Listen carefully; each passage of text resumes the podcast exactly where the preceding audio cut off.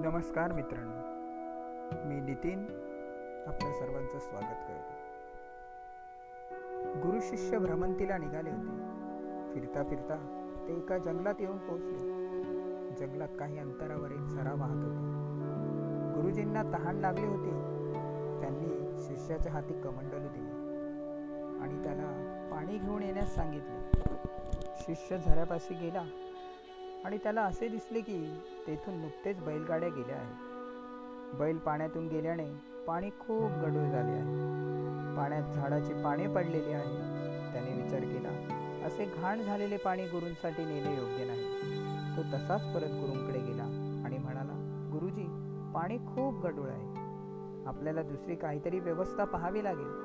गुरुजी म्हणाले अरे त्यापेक्षा तू असे कर. पुन्हा त्या झऱ्यापाशी जा. आणि पुन्हा पाणी आणण्याचा प्रयत्न कर शिष्य गेला त्याला पुन्हा पाणी गडू दिसले. तो परत आला. गुरूंनी त्याला परत पाठवले. असे चार पाच वेळेला झाले. शेवटी शिष्य कंटाळला. त्याच्या चेहऱ्यावर नाराजीचे आणि कंटाळलेले भाव दिसू लागले. पण शिष्य गुरुआज्ञा मोडायला तयार नव्हता. गुरूंनी त्याला परत पाणी आणायला आणायला पाठवले. आत्ताच्या वेळी मात्र त्याला आश्चर्य वाटले कारण त्यावेळी पाणी अगदी नितळ स्वच्छ आणि निर्मळ होते. त्याने ते पाणी कमंडलूमध्ये भरले आणि गुरूंसाठी घेऊन आला.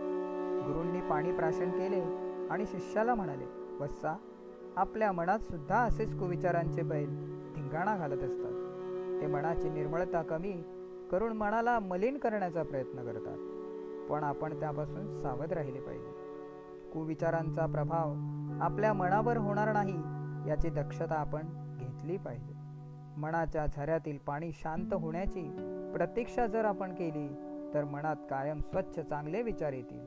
भावनेच्या भरात कधीही निर्णय घेऊ नये.